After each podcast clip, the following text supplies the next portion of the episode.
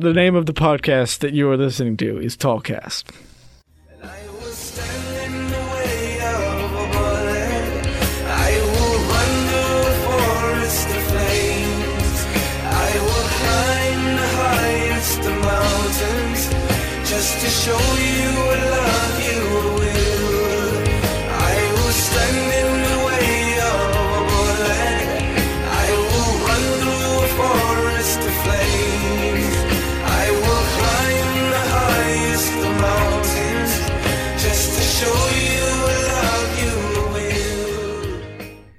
You may recognize this song from Tommy Wiseau's masterpiece, The Room.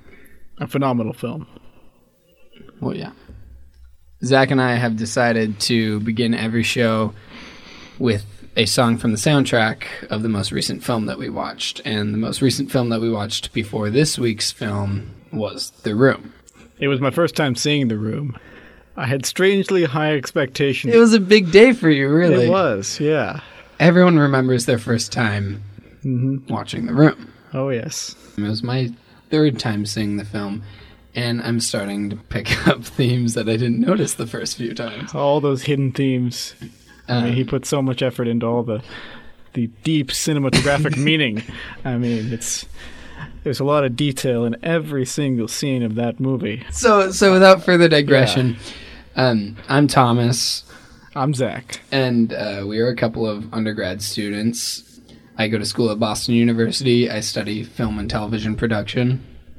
I go to school at Brown University, and I have well, I haven't officially decided what I'm going to major in. I've been taking a lot of classes in computer science and uh, other science-based areas, a lot of math. So, just a, a quick about me section. Um, aside from those two things, I'm passionate about renewable energy and hygiene. And I mean, because I'm doing this podcast, I'm obviously somewhat passionate about film.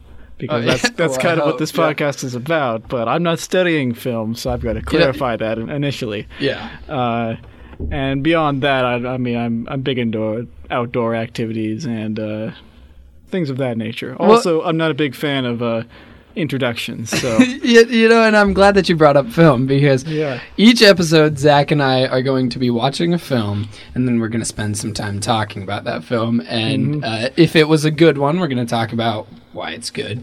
And if it was an absurd film, we're going to talk about the absurdity of the film. it's probably more common for them to be some sort of absurd film. We don't anticipate watching a lot of critically acclaimed films Oh yes, critically viewed um, by us. by us and maybe some critics. So- who, who knows? So after that, we're gonna spend a little bit of time each episode on a section that I call "Why Isn't This a Thing," which is where I take something, possibly from the film, and ask, may- maybe not from the movie, but probably from the movie, something that seems scientifically outrageous, and I ask Zach, "Why can't this happen?" Or why isn't this a thing? And I, on the spot, try to come up with some sort of explanation of why I think it can or can't work. Right. So this would be like uh, hovercraft. I mean, hovercraft we know work. Well, I guess that won't be this week's then. Yeah. Uh, I mean, we saw them in the movie.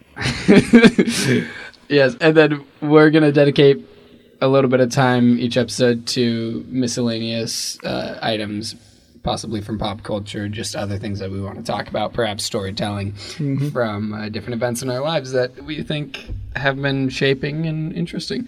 So the motion picture that we viewed this week was the generation-defining Academy snubbed 007 film titled Die Another Day, starring Pierce Brosnan and Halle Berry. I always considered it Bond on ice. Well, that that's astute because a good portion of this movie takes place on ice in an ice palace. A surprisingly smaller portion than I remembered. Well, and that's the other thing is this is probably the first action movie that I ever watched. Hmm. Well, it came out in 2002, so I could have been seven or eight when I saw it, probably seven. And it's definitely the first Bond film that I remember watching, and I think aside from maybe the original Star Wars trilogy, it's the first action film I saw. And for me, it's probably something along the same lines. Uh, I may have seen some earlier films, maybe even Bond ones, but I can't really remember them that well. And this is the earliest one that I remember. Well, and it, and it was formative because this was the first movie that I ever saw where girls, women, were just so blatantly objectified. oh, I mean, it, it's rampant in this movie. I, I, I remember seeing this movie and thinking Halle Berry is a fox. I think she was actually my first crush, probably. Her or uh, Rosamund Pike is in this movie. Oh, Yeah. she's the other one. yeah, the other girl that Bond sleeps with. Yeah, I mean, you're forgetting one too. There's there's the third one, the Oh. surprise ending. it was a Well, twist. The only girl in this movie who's off limits is Judi Dench. Mm-hmm. I think Zach and I actually watched the film for this, and we were watching hoping that there would be someone in the movie who was a female and not supposed to be attractive. And I think the only one who wasn't cast almost solely based on looks was Judi Dench. And um, in this movie, if you interact with Bond more than once, and you're not Judi Dench, that there is going to be a scene where neither of you are wearing clothes. it's it's essentially guaranteed. I always got the impression that Bond movies were somewhat objectifying women and uh, were somewhat uh, sexist or, or what, what, whatever you whatever you call it, a Yeah. male power fantasy. But man, I don't remember this one being as bad as it was. this Yeah. it was. It was hard to watch a couple Yeah. times. I was planning originally to write down notes during the movie. But I, I, I kind of stopped after the first scene, the first like big sequence, and then I just kind of I kind of fell off, and it turned into complaining about the movie and talking about random other topics over the movie. It just kind Which of I, I feel like that does speak to the entertainment quality of this film. oh yeah. It's entertaining, but not in a watchable way. I mean, we spent a portion of the movie talking about the life cycles and adaptability of buffalo. Why? How did we get there, by the way? I I don't recall, but it must have been something interesting to go from. What? What Bond- in this movie reminded us uh, reminded us of Buffalo?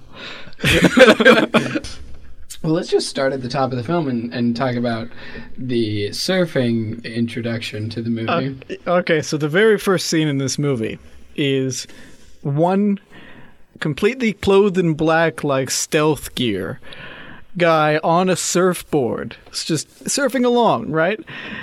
and he's he's on a, a very impressive wave because it just lasts for like minutes. yeah. And out of nowhere, from behind him, from inside of the wave, hidden by tricky, hidden by tricky camera angles, come two more, two more people in identical clothing. So you know, of course, that Bond is is the one that was shown at the beginning because he's he's the focus, Right. right? And apparently, they are surfing up to the border between North and South Korea. On on the North Korean side, Uh, uh, but close Yeah, to South Korea. yeah. They're surfing up the well-known beaches of North Korea.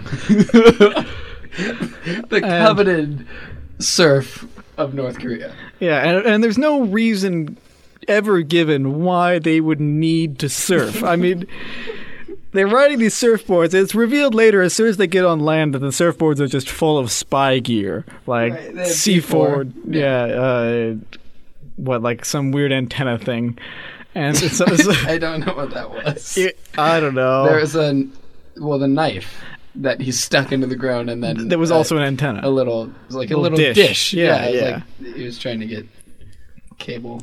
Yeah, I don't, I don't know. But uh, they surfed in. The issue is you want to stealthily enter an area, especially an area as heavily guarded as as North Korea. And your first instinct, of course, would be to go on top of the water, not under the water. No, that'd be ridiculous. You want to stay on top of the water all the way there where they can see you. The best part was that they weren't even surfing stealthily. He was showing off. Oh, yeah, they were doing tricks. for a few minutes, surfing in Oh, were, there even title credits at that point? I don't think there were No, were. there weren't. It was just they waited for the it was just a guy surfing weirdly, and then it then it reveals that he's surfing on the sandy beaches of North Korea. Yeah. And so none of this could have been solved with scuba gear or anything like previous Bond films had done. That's not possible oh, at all. See, all. you're bringing in old canons. You haven't Oh, seen yeah. any old Bond films. Oh, I mean, you don't need to see Bond films to know that people can to know that can swim. scuba exists. Scuba gear exists, Yeah. But obviously it doesn't in this Bond film, except when he uses it later on. Uh, That's true. Well, moving on. we're uh, barely into the movie at this point. we are less is than the first two minutes in. So he goes to North Korea, right, and he's doing this weapons deal. This like, let's trade a suitcase of diamonds for weapons. I'm not sure. I mean, there's a lot of strange parts. I don't this think this is because we weren't paying attention. Because I was paying attention enough to know what he was Yeah. trading for. I think it was ambiguous. I, I, it was something. It No, no, no, because yeah. they brought in all the hovercrafts. Yeah, Yeah, it was guess- for hovercrafts. He was trading a suitcase of diamonds for hovercrafts. A briefcase, excuse me. I, I guess, yeah, yeah. The North Korean guy who he's dealing with wants Was to show Zhao? Uh, it was Zhao, yeah. Zhao. Zhao. So he wants to show off. Can I call you Zhao for the remainder of this show? I mean, that would be confusing. Instead of. Zach. Well, then I wouldn't know whether you're talking about me or Diamond Face's buddy. I'm not. No, no, no. Diamond Face is Zhao. Is Zhao? Yes. Oh. I'm not talking about for the remainder of this episode. I mean the podcast as a whole. Oh. Can I call you Zhao? I mm, that might cause some problems later on, as I forget that you have made this rule an issue. Okay, it's why, don't, Zach. why don't we just? It's why Zach and nothing else. Uh, yeah, yeah. Before we go any further, I wanna I wanna mention that it is 1.30 in the morning on a Thursday night. We decided to start watching that Another Day and then record this podcast at 10:30. Yeah, we're starting. Yeah, sometime around then. Yeah. This is the beginning of a series of excellent decisions. Yes. oh, well said. So this arms dealer, this weapons dealer, whoever he is from North Korea, wants to show off to Bond, who is impersonating some other European guy, uh, who is going to initially trade all these diamonds. The Yeah. suitcase. And, He wants to show off this weapon, and so he brings in all the hovercraft, and he gets up on top of the, the hovercraft, and he pulls out what looks like someone took an AK-47 and just decided, what if I stuck some sci-fi stuff on the top, and like stick some large blocky parts and like a big weird scope, right? And then he shows it off to him. They've already revealed that the North Koreans have learned who Bond is with their really outdated cell phone technology. They took a picture of him and then it loaded in. It loaded a poor quality JPEG first and then scanned to improve the image quality. Yes. And then somehow identified him as Bond. They took a picture of him and figured out who he was. So to threaten him, he starts firing this this mystery weapon, this sci-fi weapon, and it makes this sci-fi noise of this classic pew noise as it's shooting out these explosive things and he blows up a helicopter. Yeah. And it was the strangest part of this, though, is not that he does this, because this might fit within a Bond film. It's that this gun never shows up again in the rest of the movie. They introduce this gun and they point. give it a big scene of introduction and its power, and then they blow up a helicopter with it, and that's it. And that's the end of Well, the yeah. gun. and Bond, being uh, cunning as he is, Mm-hmm. has loaded the briefcase, the briefcase of diamonds, with C4 under the diamonds. Mm-hmm. Okay. They would never check that. That's absurd. And once things get real bad for Bond, he detonates the C4. Well, the diamonds go everywhere, but mostly they go into Zhao's face, Yeah. where they stay for the duration of the film. We actually couldn't figure out a reason why they would do that. They're all on the it- surface. It looks pretty. Like they they don't go into his skull. They don't go into his head or like kill him, which they probably would if you had diamond shrapnel. I would think that that would Just regular enter shrapnel. your brain and, Yeah. and kill you. But instead, they all stayed on his skin, and The- they weren't picked off at any point. No, that would be ridiculous. Those diamonds are keeping him alive somehow, oh.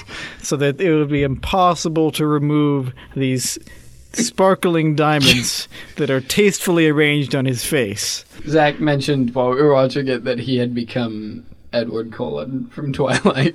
I don't know his name, but I was going to make a generic Twilight joke. But, but you've you've gone all in. Oh yeah. Yeah. So this this diamond guy, right, who now has diamonds in his face, that somehow all went at him point first, but only went partway into his face.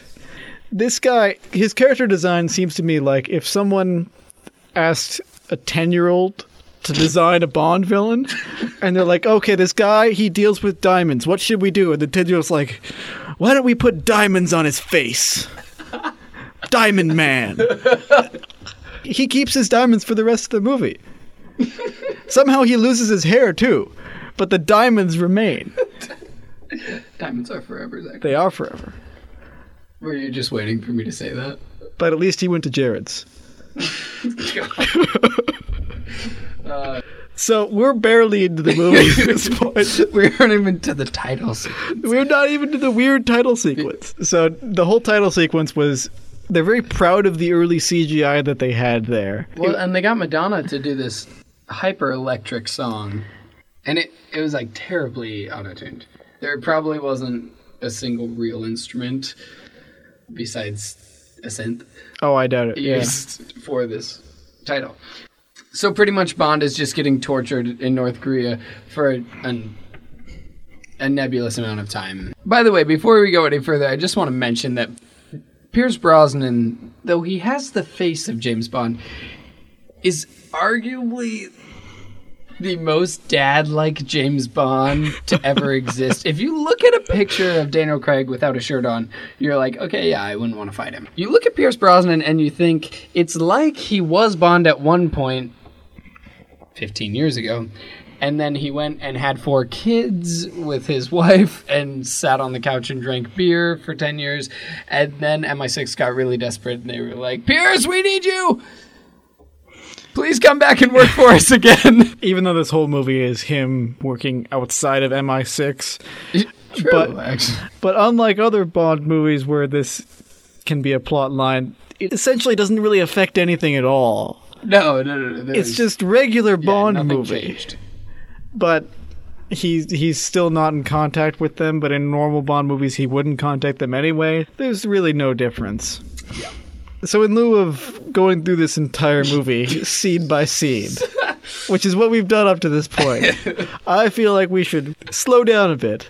Slow down. And by slow down, I mean speed through the movie. So what we should do is not deal with the whole plot, but we should look at specific scenes along the way. Okay, okay, let's get to the most chauvinistic scene of the entire film, which was Halle Berry's entrance scene in Cuba, where every character was smoking a cigar.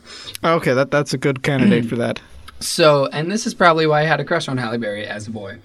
Um, I was a boy. Halle Berry wasn't a boy. I was a young boy. So the first shot of Halle Berry is this glorious swimsuit ad of her coming out of the ocean, shaking the water off, and I think Bond is looking at her through binoculars. Yep. Yep, and then is. she, in slow motion, walks toward the camera in waist deep water, and it, you know, which is all sparkling behind her and yeah, yeah, yeah. Yeah. Um, so then she she comes ashore, and they have the most contrived conversation about.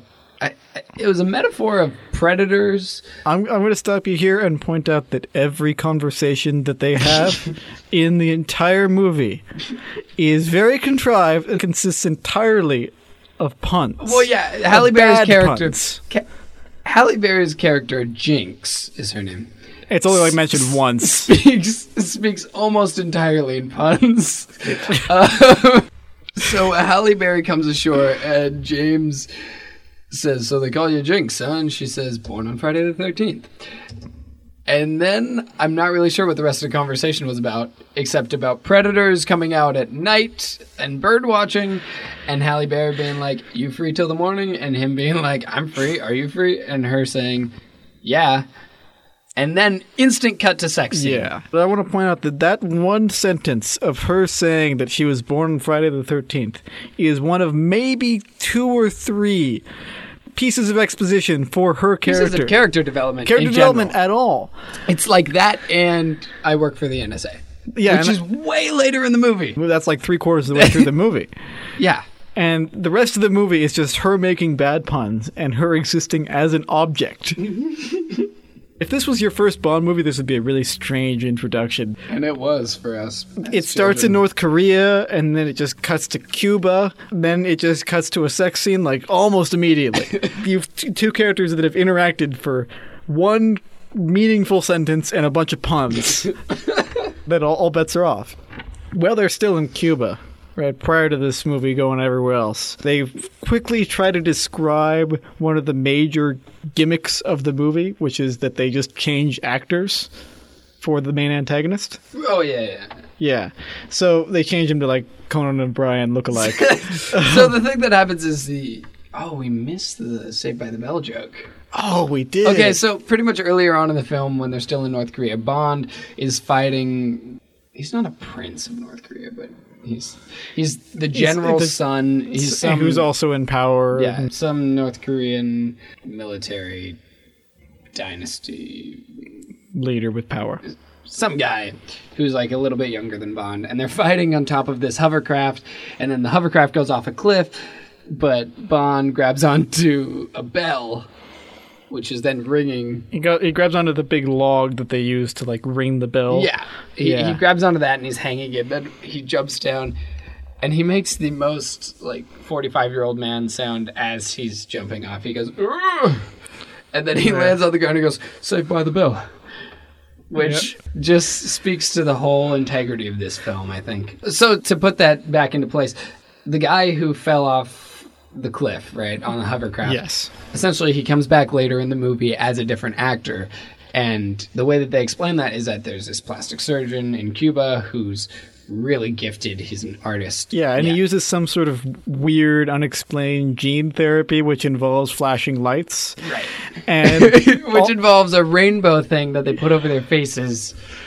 Right. which also means that they don't need to sleep either. Somehow he, he cures the sleep problem. to do this facial reconfiguration surgery where they just change him into this other actor, they explain that one of the necessities for this procedure is DNA from expendable people.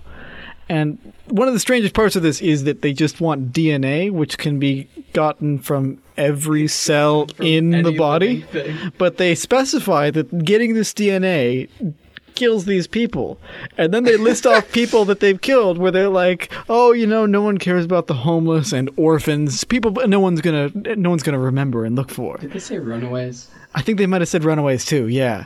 So somehow they have such an inefficient method of gathering DNA that they are killing people for something that exists in every portion of their body So that's unethical to say the least. and also completely scientifically Completely unnecessary. unnecessary and illogical and just Probably inefficient, really, because then you have to deal with the body. ignorant.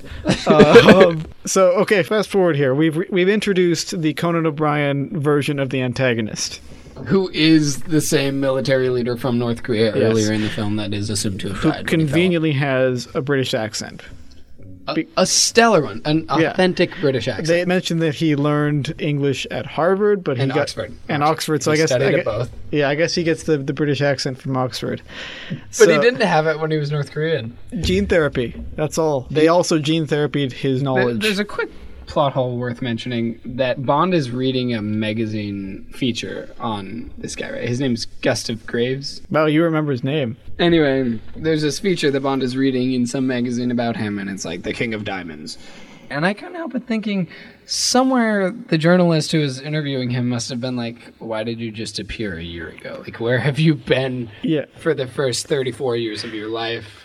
So he becomes some overnight success, right? And no one asks any questions. Who is just the best, and everyone completely trusts him, and they trust him enough to control from his fancy ice palace. Wait, we're we're skipping the, the shining light of this film. Oh, of course, of course. So before we get to the Ice Palace, Bond goes down to the He, he goes under the um, Tower Bridge.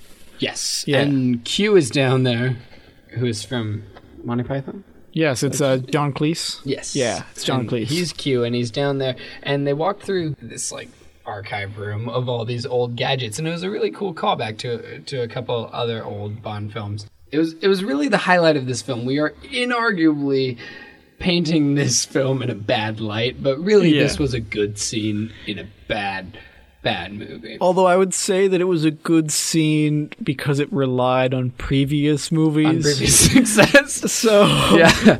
it's good in the fact that the thing it called back to was separately good. So they just go through the you know there's a jetpack and different things and the conversation is listenable for the first time in the Oh, movie. yeah. Then you see his invisible car, his Mm-hmm. invisible Aston Martin Vanquish, Adaptive camouflage. right? Which we actually have one sitting on the desk here in Fort Base Studio. It's not invisible. It, It, it's I can see it. Clearly, it's a physical Hot Wheels car. I'm really interested in Hot Wheels and especially James Bond Hot Wheels, so I I bought this one. of course, it's from a different movie. I think. Yeah, it's it? from Casino Royale, but it Ah. looks the same. Looks about the same. I'm really excited for Spectre to come out because I think there's going to be new Hot Wheels. I don't know. Bond in a turtleneck is a special thing, you know. Hmm. Is he in a turtleneck in Spectre? Yeah, in the in the poster, Oh, oh, oh, right, he is. Yeah, it's like a yeah. mock neck, but it's cool. Oh, I also want to point out another thing about this underground laboratory where Q is. Bond spends a fair amount of time playing with the gadgets from previous movies. Right. And he treats them like he hasn't seen them before. he goes around playing with these things and like holding on to them and pressing the button and being surprised at what happens. when in previous films it's been shown that he used these extensively. So he's somehow forgotten all of the value of this. And you could argue that the Bond films don't have any continuity and that they're all separate stories. But this whole room is continuity. This whole room is a collection of continuity. It's a complicated directorial choice to decide that this Bond should have no knowledge of his past decisions. I'm sure they put a lot of thought into it and they didn't just Just like everything overlook in it. the movie. Oh yes, yes. Sarcastic Zach makes an appearance. What? no. Me? Be sarcastic. Never gets old. Oh, it never does. Later on in the movie, we finally get to the ice, the Bond on ice that I have remembered from this film. The most memorable part of this film for me was the scenes on the ice, even though it's only like a third of the film. They finally get to the ice palace where the new version of the old antagonist. With the new face, he the new actor. Okay, new For actor. a second, imagine the disappointment in the actor who played the North Korean bad guy. I get to be like, Bond "Oh, villain." sweet! I'm in the whole film. I'm And the big Bond villain. That's gonna be that- great. That after 15 minutes of being in the movie, they trade him out for a Caucasian version of Yeah, himself. it- it- almost immediately, they just remove his character, and replace him with a generic white male with a, with a British accent. Yeah, this guy made his entrance into the film as the white version by parachuting into London to be knighted, and his parachute was the United Kingdom flag. When they introduce his character after he gets knighted, he later on gives They us. show him get knighted, did they? No, they just cut that part. They couldn't afford to get the Queen in this movie. And they already had Judi Dench doing one role, so they couldn't afford for her to do the other role. Uh. There was a specific scene and a quote that Tom here really liked when he was giving his speech. Oh yeah. Okay, so at the Ice Palace, he's revealing this um this weapon. No, it's a humanitarian device. Well, it, yeah, it's disgusting. Which later it's may this turn out to be giant weapon. mirror in space that just sends sunlight back onto the Earth Yeah. at nighttime.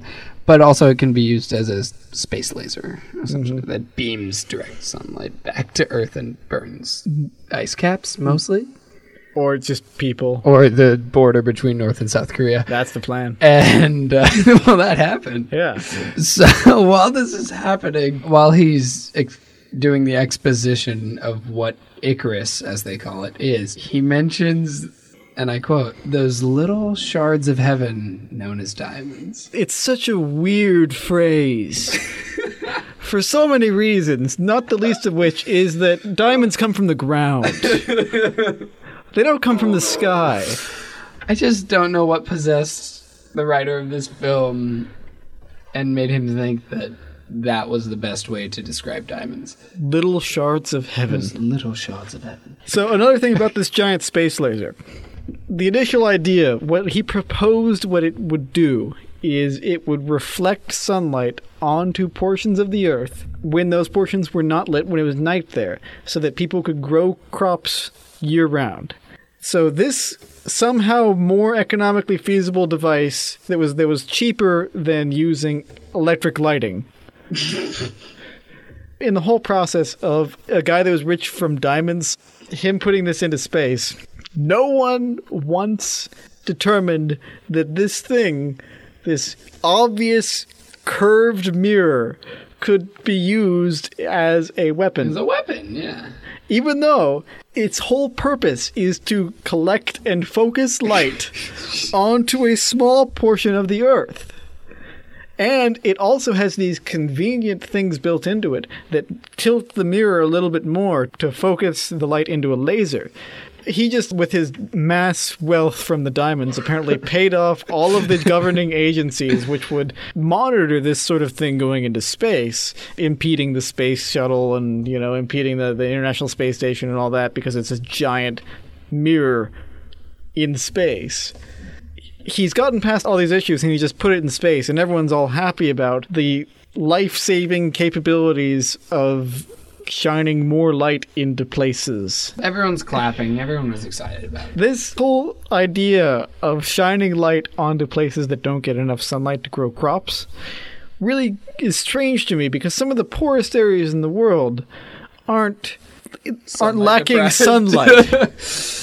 the areas of the world that are they're lacking water for the most part. You need water and you need soil which is fertile to grow crops. We have plenty of sunlight. Sunlight is not the issue. The issue is everything else related to growing crops. But the problem he's solving is a problem that doesn't exist. Right. Maybe it's intended for people up in the northern countries, like up in the Nordic countries and up in Iceland or Greenland or wherever he is. Maybe it's meant for them so that they get enough light so that they can melt the ice and grow crops there Right. year round. But the issue is those areas are not lacking food. this is not a humanitarian effort. This is a, a needless, senseless effort, which is just out of nowhere. Which has clear evil implications as well. Oh yes, they put a lot of thought into this, and they didn't just you know hand wave it away with charity and sunlight. Right. So while Bond is at the ice tower, you know, there's a lot of different action. Palace, The, sorry. parking garage. The ice parking garage, which it becomes later. Yes, He uses his invisible vanquish to some of it. It- invisible Bond It, mobile. it really looked pretty cool a couple times. Like when did, he would get did. out, you would see the inside, but not the outside of the car. And I was like, Mm-hmm. "Wah." It was exactly like that. oh yeah, I, mean, I was sitting. I was sitting unison. right next to Tom, and then as soon as he started making that noise, I figured, well, it deserves it.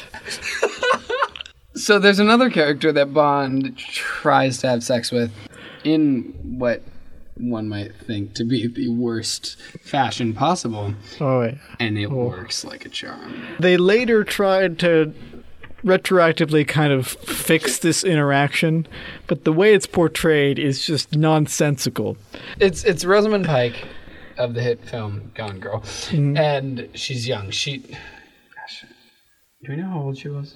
I have no idea. She she looked like she was 17, but she was probably in her 20s. Yeah.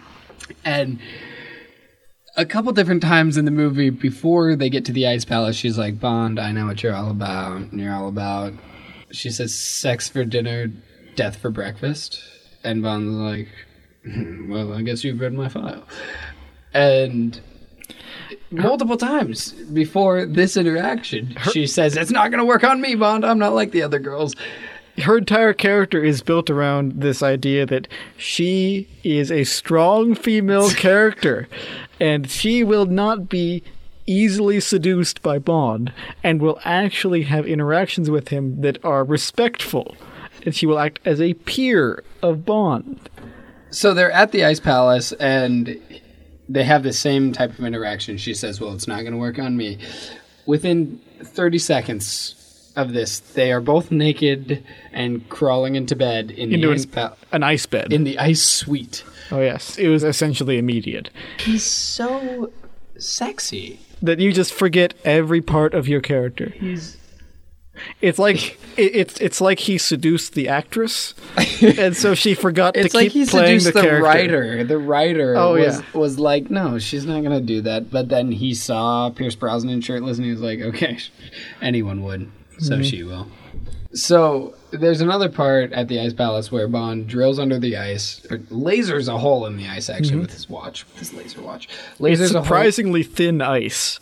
incredibly thin. It's- for, for driving cars and building an entire palace. Normally that ice is feet thick, but this was you know like a couple inches. It's This was like five inches. yeah yeah. he he lasers a hole in the ice and then puts this thing in his mouth which reminded me of the phantom menace when they put those like rebreather things in their mouths and then swim for hundreds of feet and have no trouble breathing Yep. he did one of these and we'll get into that in a minute in the why isn't this a thing section where zach will try to explain it to me let's finish off this movie real quick Let's let's run down the what, rest of the movie. what else even happened? Uh, pretty much, Jinx was about to get lasered to death. A lot of The- lasers in this the, movie. The North Koreans are like, "Who are you working for?" She's like, "Yo, mama," which seemed like an interesting response under these circumstances. That's an actual line in this movie. I want that to was an actual response. Bond saves her from drowning. He's like, "Who are you working for?" She's like, "NSA," and he's like, "Oh, they told me it was my mama." oh, by the way, this was the second sentence of character development. Right.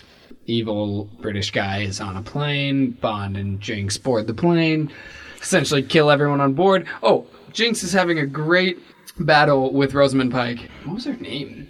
I don't know. She was also working for MI6 at some point. and She turned out to be a double agent. Triple Agent. She was a triple agent. Her and Jinx are having a fist fight, hand to hand combat. In a plane that's out of control In and a plane that's- plummeting from the sky. That's crashing for 20 minutes. oh yes. and somehow a book has been stabbed with a throwing knife. One of them held up a book to like catch the knife out of the air. No, I think it was a knife was thrown and it hit the book. Some something like And that. Yeah. as Rosamund Pike is approaching Jinx to like you know finish her, she says, "I can read your every move," and Jinx grabs the book and s- stabs it, The the hits book, her on the chest with it. The book still has a knife in it. right. so and, she- and she grabs the book, Grabs the is- handle of the knife, which which, is- has the book along with it. Yes, s- pierced by the knife, Yeah. stabs it into her chest, and then kicks the handle of the knife further into her chest and says, "Read this," which was expletive- necessary, yeah. expletive, and thus Rosamund Pike dies. God rest her soul. During this scene, the plane is going down because the pilots have died or something. Wait, okay, yeah, real quick. Rosamund Pike was twenty-one at the time. Hmm. Yeah. Wait, no, hold on. Twenty-three. Math is hard. That, that was hard. How did I Yeah. do that so bad? She was 23. So the reason the plane is going down in this scene was that previously the pilots had been killed and then there was a, a, a hole opened up in the plane and people started flying out movie style Movie style. Oh, that's my favorite. yeah. that had caused the plane to start going down and then in the process of going down it goes straight through the space laser this space laser which by the way had been blowing up and completely destroying everything in its path on its way to the north and south korean border because all they need to do apparently to reignite hostilities between those two countries is destroy the minefield between them. Right? that's all that's needed. Right. right. Is just a third party to come in and destroy a minefield and then bam back to war.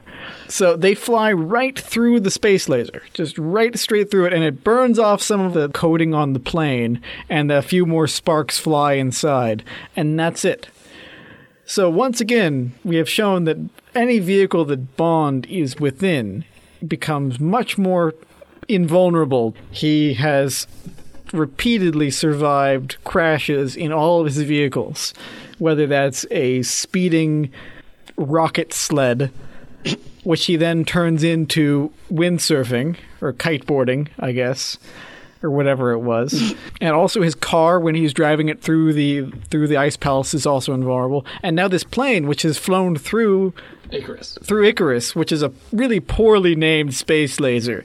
Everyone knows if you're going to name something out of Greek mythology, you need to name it after the most famous failure in all of Greek mythology. You name it after Icarus. Perhaps it was foreshadowing. Maybe it was a little bit of foreshadowing, you know? Maybe it would have been better to. Maybe we're not giving it the credit it deserves. Oh, you know, may, maybe not. I suggested the name Prometheus, which is, I feel like, a much better name, which would foreshadow the laser being actual fire, because Prometheus, you know, brought the fire to the humans.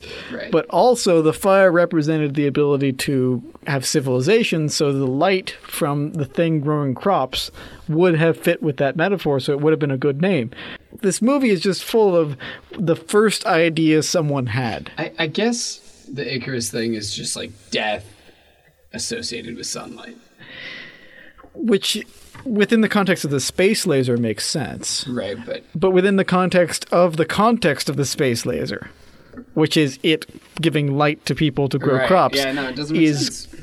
makes no sense at all It would be really weird. I would feel uncomfortable. i would feel uncomfortable if icarus was the one letting me grow my crops at night for some reason So then, pretty much, they escape. Um, the plane's going down The plane's going down, but they get in a helicopter and then fly away, and that's cool. And then there are some Ferraris. They're stuck face first to the ground because they fell out of the plane. Prior to this, I want to point out another missed opportunity of this film, which really bothered me.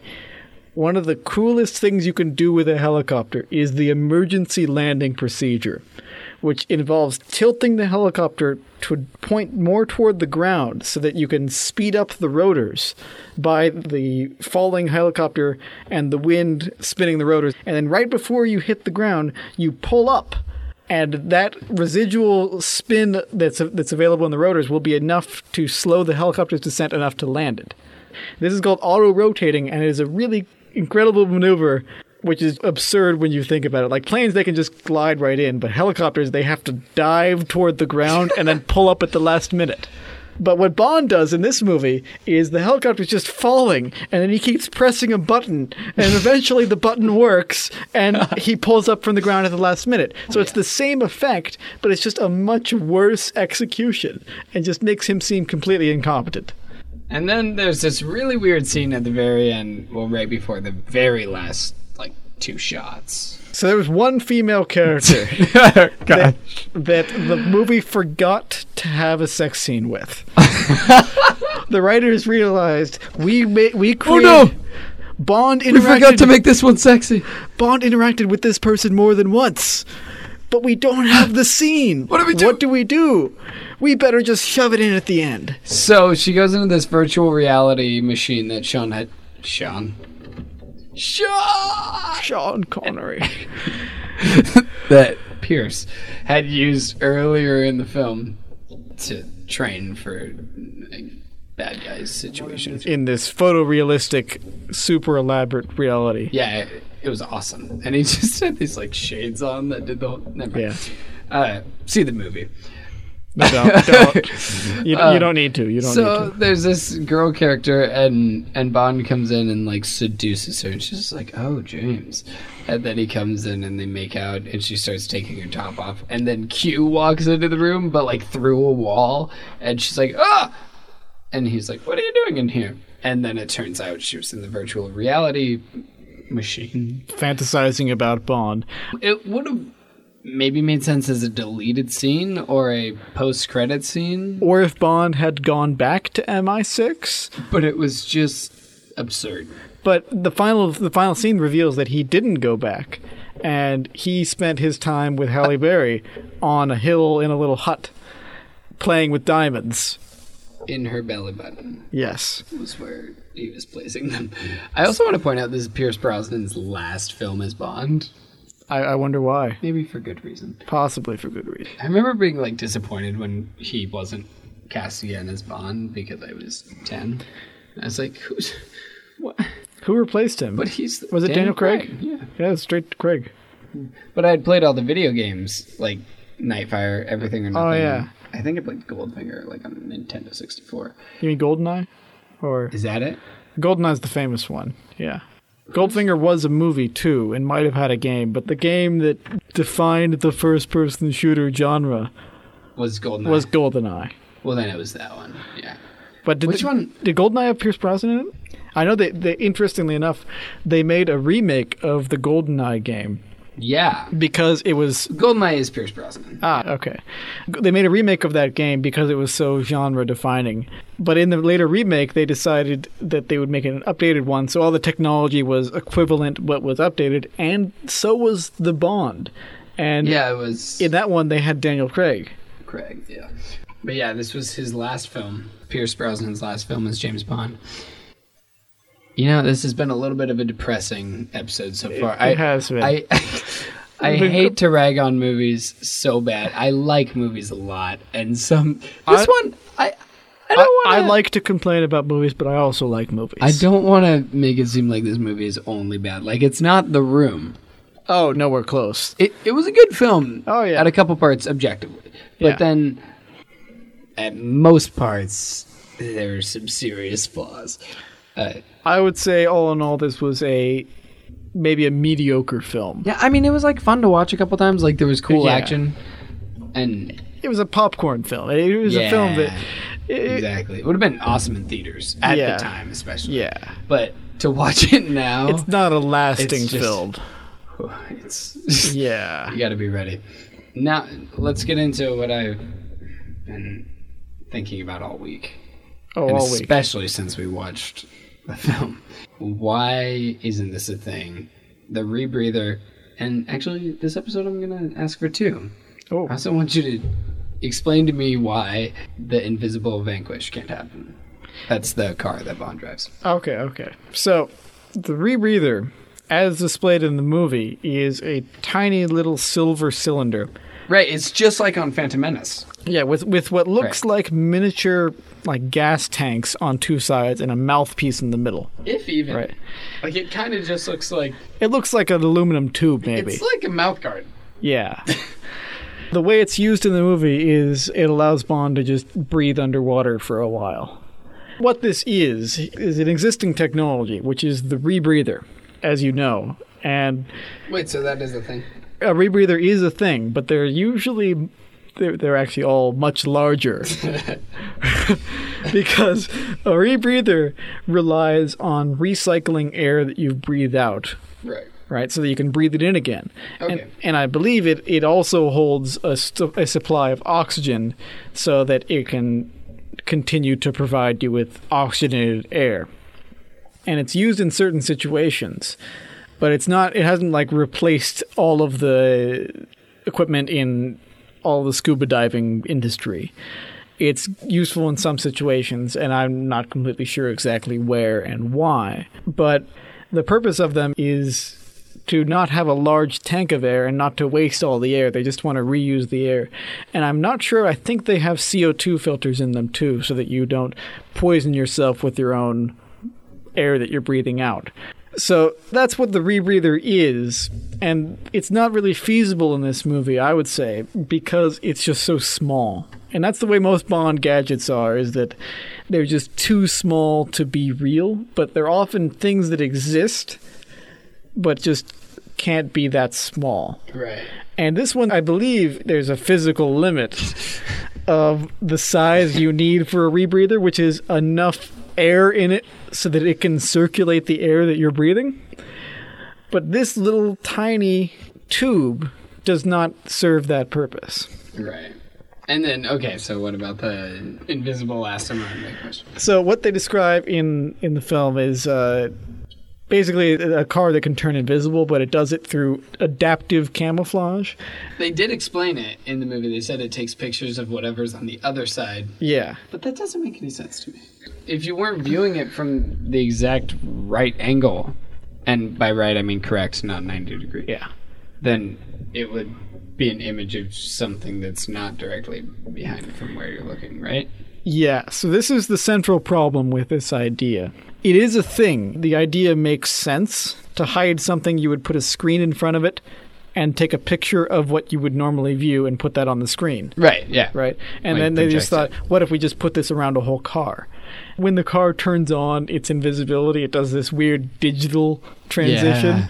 which is not what a screen would look like when it turns on. It's just conveniently, this is technology. Ooh, magic. So the reason that this is an issue is exactly that. It's the angle of view. It's that when you look at a screen, right? It's a two dimensional screen. Even if it's wrapped around a three dimensional object, screens are two dimensional. It's a flat surface. So you can't expect the flat surface to show you different things depending on the angle you view it at. Right. At which At which you view it. Gotta be grammatically correct Go here. I mean, I do. I don't take English classes there, but No, you didn't have to take. English. there's no base requirements. Wow, Yeah, yeah. it's all fancy. There are no base requirements. They Uh, wash vegetables. there are requirements for each major, but Oh, English majors require English requirements. and the only requirement is you take a writing class. yeah, yeah. Okay, well, I had to do two writing classes. You have to take one in your first two years and one in your second two years. And that's oh, it. right. Uh, Yeah. But a large number of the classes qualify as writing classes, as classes you do writing in. you know what I realized? I don't think we ever introduced the name of the show. Oh. We may have. Well, I mean, we can introduce it now. Okay. well, this is Tallcast with Tom. And Zach. We already introduced ourselves, so we're introducing ourselves again. But just so you know, I'm Zach. I'm Tom. Spelled T H O M. It's not spelled that way. It is. It's not going to be spelled that It way on the website, so Come on. you'll be able to check the website to confirm the way his name is spelled. And there are no H's in his name. yes, there, In his full name, there might. There, there might are. Who's to There say? is There is. one. There's one. The name of the podcast that you are listening to is Tallcast. Just so that, that you was know. perfect. Wow, that should just Maybe I'll just put this in the front of the podcast Yeah, that people will start. And then I'll leave it in here when we're talking, so that way people will know what part it came from when they got to it. Oh yeah, it'll be like It'll be a callback. it'll, It'll, be, like, a, a, like like a special treat. yeah, it'll be a forced callback to a previous part. It'll be oh, great. Man, Yeah. that's hmm. sophisticated. So I want to point out a comparison we were making when talking about this movie to further talk about this invisible car. We started talking about the Mission Impossible films and how they were kind of like an American version of the Bond films, maybe. But I would say that they tend to be somewhat more small scale and a little more realistic. And I want to give an example of in Mission Impossible 3 or no, 4, the one without a title, Ghost Protocol. Ghost Protocol. Is that the new one or no? The, the new one is like Rogue Nation. Rogue Nation, yeah. So in Ghost Protocol, there is a scene where they are trying to hide a portion of a hallway. And the way Oh yeah, yeah. and the way they hide the portion of this hallway is they have a screen and they project the image of the hallway on the screen. But they fix the problem that is present within this invisible car. And what they do is they can track the person's eyes so that they can therefore calculate the perspective that they would have and adjust the image to match their perspective. So if they move to the right, the perspective is different, but will be displayed as different because the computer is tracking their eye movements.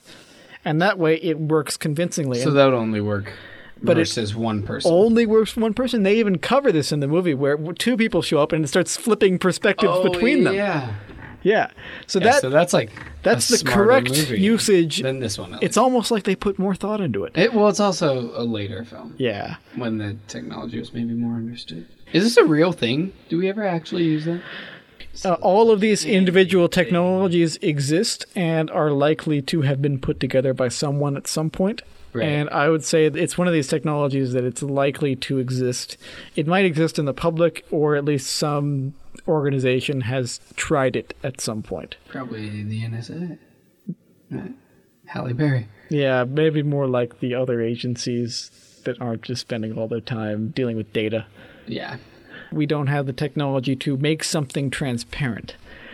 Because the idea of this was to essentially digitally make it transparent, but it would only work for one person. And if they had shown that in the movie, that would have been great. That would have been cool. and that would have been feasible. But in this movie, what they do is they, they go with a, another example of them taking a shallow understanding of a topic and just kind of hand waving it away and saying it uses cameras so that you can see what's behind it. And that would make sense at a surface level, but it doesn't make sense when you think about the changing perspective of the person, which is exactly the issue. It's It's so hot in here. It's very hot in here. No, we're almost done. We can we can finish this. Yeah, there's only so much oxygen here. There's too. only so much. We're just breathing it all in. If only we had a rebreather. That's definitely the next thing on our on our list of improvements is AC. Rebreathers. AC. Oh, not rebreathers? No, Oh man, that's disappointing. that's I can't afford that. I won't ever be able to afford that, Zachary. Dear Zachary, understand that I can't afford that. Yeah, well, maybe when all the podcast bucks start rolling in, and we start making tons of money, which is obviously the intention of this Just, podcast. just a few weeks, probably. oh yeah, sure. Well, this one episode's just gonna we're just gonna rake in the money. Uh, the money's just gonna flow. You know what? You know what I get really tired of. This isn't related to film at all. Okay. I get really tired. okay, I'm on board with that. All right. I get really tired of uh, of every night when I turn on, and this isn't every night that I turn on the news, but every night if I choose to turn on the news, oh yes. like Dateline or something. Wait, is that news? Some might consider it news. Is it, it? It's like the like gossipy one, right? Yeah. Yeah, okay. Well, every single time that I see this show, and I don't turn this on of my own accord, it's like playing in Okay, my house okay. sometimes. Yeah. Um, I'll walk into the room, and every single night they mention something going viral. Going viral. And yeah. that is the specific buzz term that they use is this has gone viral. the blogosphere is all talking about it. And talking I'm about it. so frustrated with that term. Like, is there no better way to phrase that? Because every single night they say that something has gone viral. You forget that television is an outdated medium. How's that? Let's talk about this. You forget that the entire idea of television news is something that will probably not exist in the form that it does in 10, 20 years. Why? Right. Because People are getting news from their phones. the reason you have a 24 hour news network is not so that you can watch it for 24 hours a day. That's what they would hope you do, but that's not the reason for it. That's, that's death. That's certain death. Yeah. If you watch TV only. The purpose for it is so that you can turn on the news at any point in the day and see what's going on. Right. Right. But we can do that. The same exact purpose is filled in a much better way by just going to a news website and looking at the headlines right. Right. and if you want them told to you because you know you don't want to read and that's too much work they still have that too they have the clips Sure. the entire idea of having a 24-hour news network I, you know what? I, I think news will still exist. oh news has always existed and will always exist No, no, but I but I mean television news in the same way because I think what it is is people as they sit down for dinner want to be able to watch a recap of the day, which is exactly what Dateline is. even that, I would say that the more resilient news programs will be the ones where it's like a recap, a summary news. Right. Yeah. Because what you will be able to do is you'll be able to watch those and start them at any time. Right. What I mean is the hours of meaningless free associating on what's going on, just talking over news and not knowing what they're Oh, talking about. like like Fox News like analysts just Any of the channels. But what they do is they split up the screen into six parts and they yeah. say, Okay, I've never watched. I don't think anyone watches it. no, people watch that, and in 10 or 20 years, those people will not be watching They'll be dead. They will mostly be dead. or at least a big portion of them will be. And so the idea that you will have a screen where you get six people talking at you at once, telling you what to believe about this news thing, is not only useless anymore, I've always found it kind of weird, but you could even still get that functionality from the news comments because the people in the comments will be just as ill informed as the people who are talking on the news. Yeah. Okay. You will continue to get content. Maybe you'll still even have television, or maybe it'll just transfer all over to online stuff. But the entire idea of having something running 24 7 so that you can just check on it whenever is now being replaced with the idea of something available 24 7 and so you can look at it whenever. Right. And so it's the idea of content when you want it and not just always available. And the entire spirit of the internet is to have content available when you want it. Well, there you go, folks. There's Yeah. your miscellaneous. There's a miscellaneous topic the about. I, the fall of the 24-hour news network. that was unplanned. That that was real. That's that, us. that was That's what this show is all about. it's except it's it's not Well, really. except it's mostly about mostly about pictures. mo- film, but you know, other talkies. talkies, if you will. moving pictures. Well, thanks for listening. Tallcast is a seasonal project recorded summers in Yakima, Washington, in Fort Base Studio with Tom and Zach.